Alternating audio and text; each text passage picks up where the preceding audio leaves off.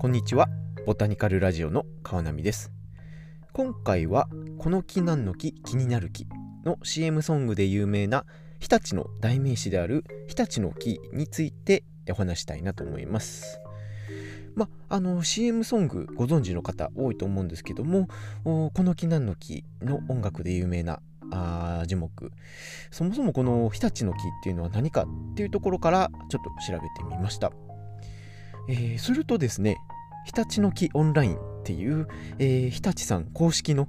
あの木専用のホームページが用意されててですね、えー、そこにかなり詳しく書かれてたのでそれをお話したいなと思います。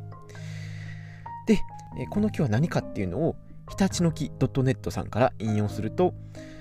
日立の木は日立グループの総合力と成長力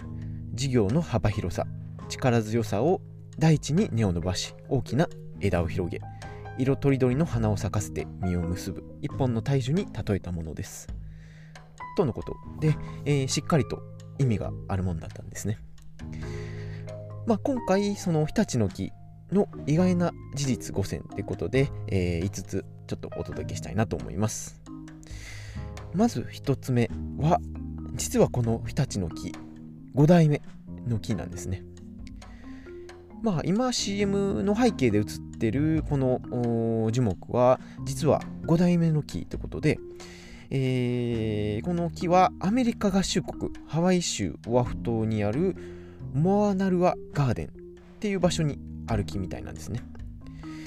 まああのー、結構昔からやってる CM なので、えー、まあずっと同じ木っていうわけにはいかなかったみたいで、えー、まあ1代目、2代目、3代目、4代目ときて5代目ですね。で、この5代目が実はあの初代の CM にも映ってた1代目の木の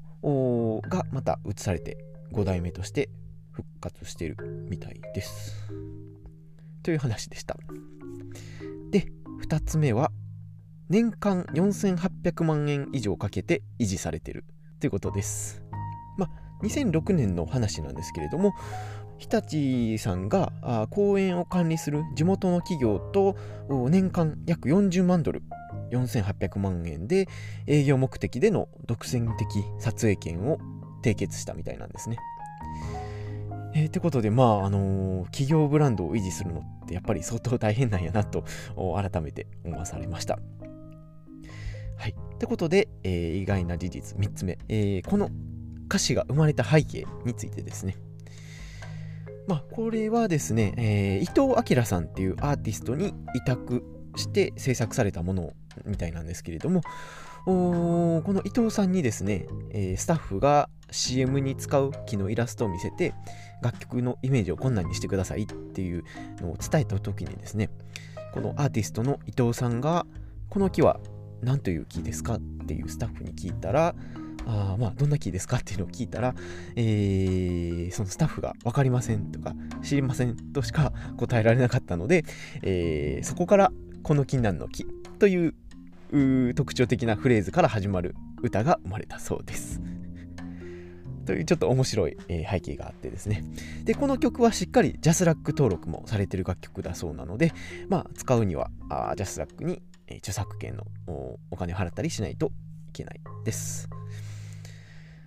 で、えー、現行のバージョンはあ9代目っていうことで、えー、まあその歌自体もいろいろなんかアレンジがあるみたいなので興味のある方はぜひいろいろ調べてみてください。はい。では、えー、この木なんの木に関するトリビア4つ目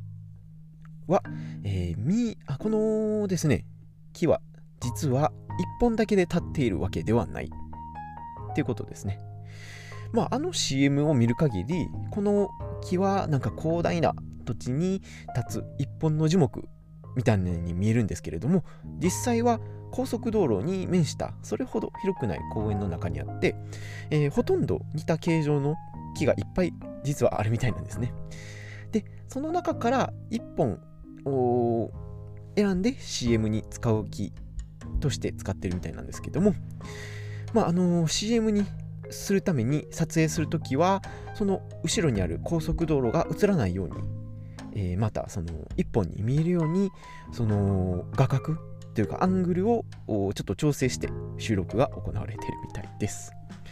ということで、まあ、ただ単に写してるだけじゃなくて、まあ、いろいろスタッフさんも苦労されてるんだなっていうのを知ることができました。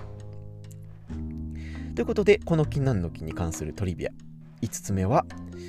この木はモンキーポットっていう中南米とかアフリカでよく見られる樹木だということです。で、えー、これはですね、えー、年に2回、えー、5月と11月の頃花を咲かせるみたいで、えー、この日立の木樹齢が130年高さが25メートル幅が40メートル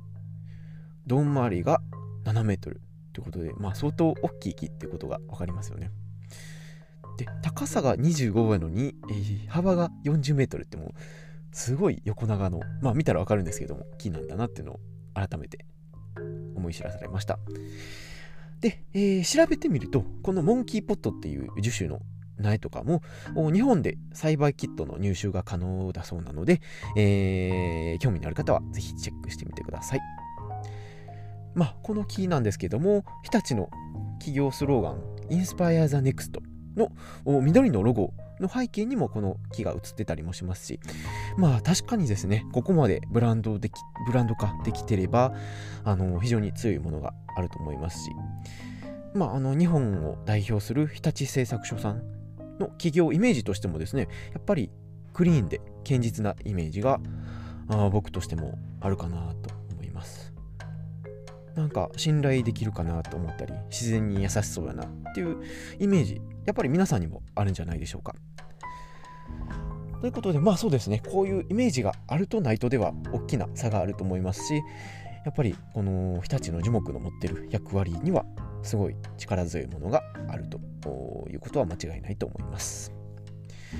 ということでそろそろこの話を終えたいなと思います。このポッドキャストボタニカルラジオでは他にもアロガンオイルを生み出すアロガンの木の話とか星の王子様に出てくるバオバブの木について